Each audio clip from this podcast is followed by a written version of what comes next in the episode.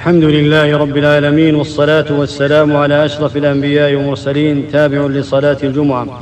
المسألة الأولى يسن أن يقرأ سورة الكهف في يوم الجمعة لأن النبي صلى الله عليه وسلم قال من قرأ سورة الكهف في يوم الجمعة أضاء له من النور ما بين الجمعتين رواه الحاكم.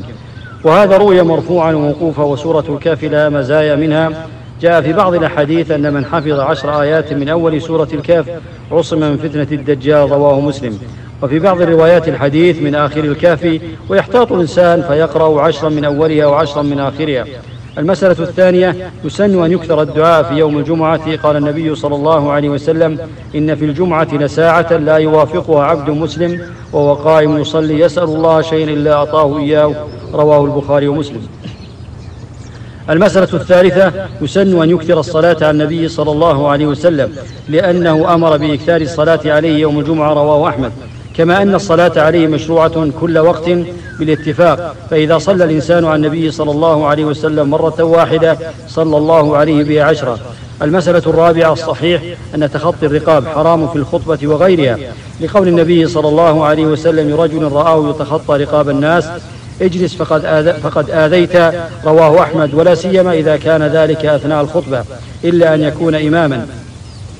فلا بأس أن يتخطى لأن مكانه متقدم ولكن بشرط أن لا يمكن الوصول إلى مكانه إلا بالتخطي فإن كان هناك فرجة فالذي أرى أنه لا يتخطى حتى ولو إلى فرجة. المسألة الخامسة إذا قمنا الصغار من الصف الأول جعلناهم وجعلناهم في صف واحد مستقل فسيلعبون. لكن إذا أبقيناهم في الصف الأول وصار كل طفل إلى جنب رجل قل لعبهم بلا شك وهذا القول الراجح. المسألة السادسة الصحيح أن إيثار غيره إذا كان فيه مصلحة كالتأليف فلا يكره. مثل لو كان الأمير يعتاد أن يكون في هذا المكان من الصف الأول وقمت فيه ثم حضر الأمير وتخلفت عنه. وآثرت به إلى الأمير فلا بأس بل ربما يكون أفضل من عدم الإيثار.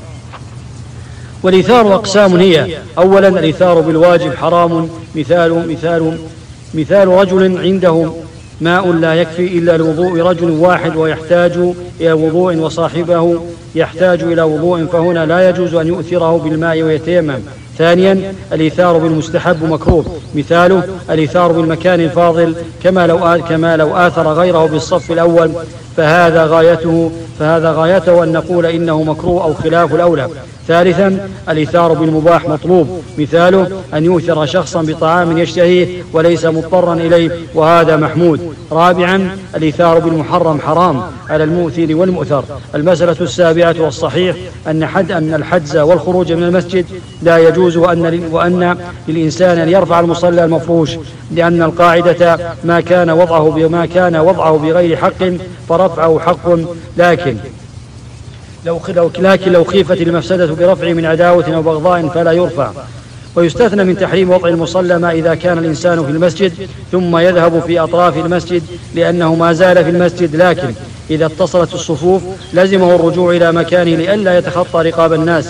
المسألة السابعة من دخل والإمام يخطب لم يجلس حتى يصلي ركعتين يوجز فيهما. والدليل أن النبي صلى الله عليه وسلم رأى رجلا دخل المسجد فجلس والنبي صلى الله عليه وسلم يخطب فقال أصليت؟ قال لا. قال قم فصل ركعتين. رواه البخاري ومسلم.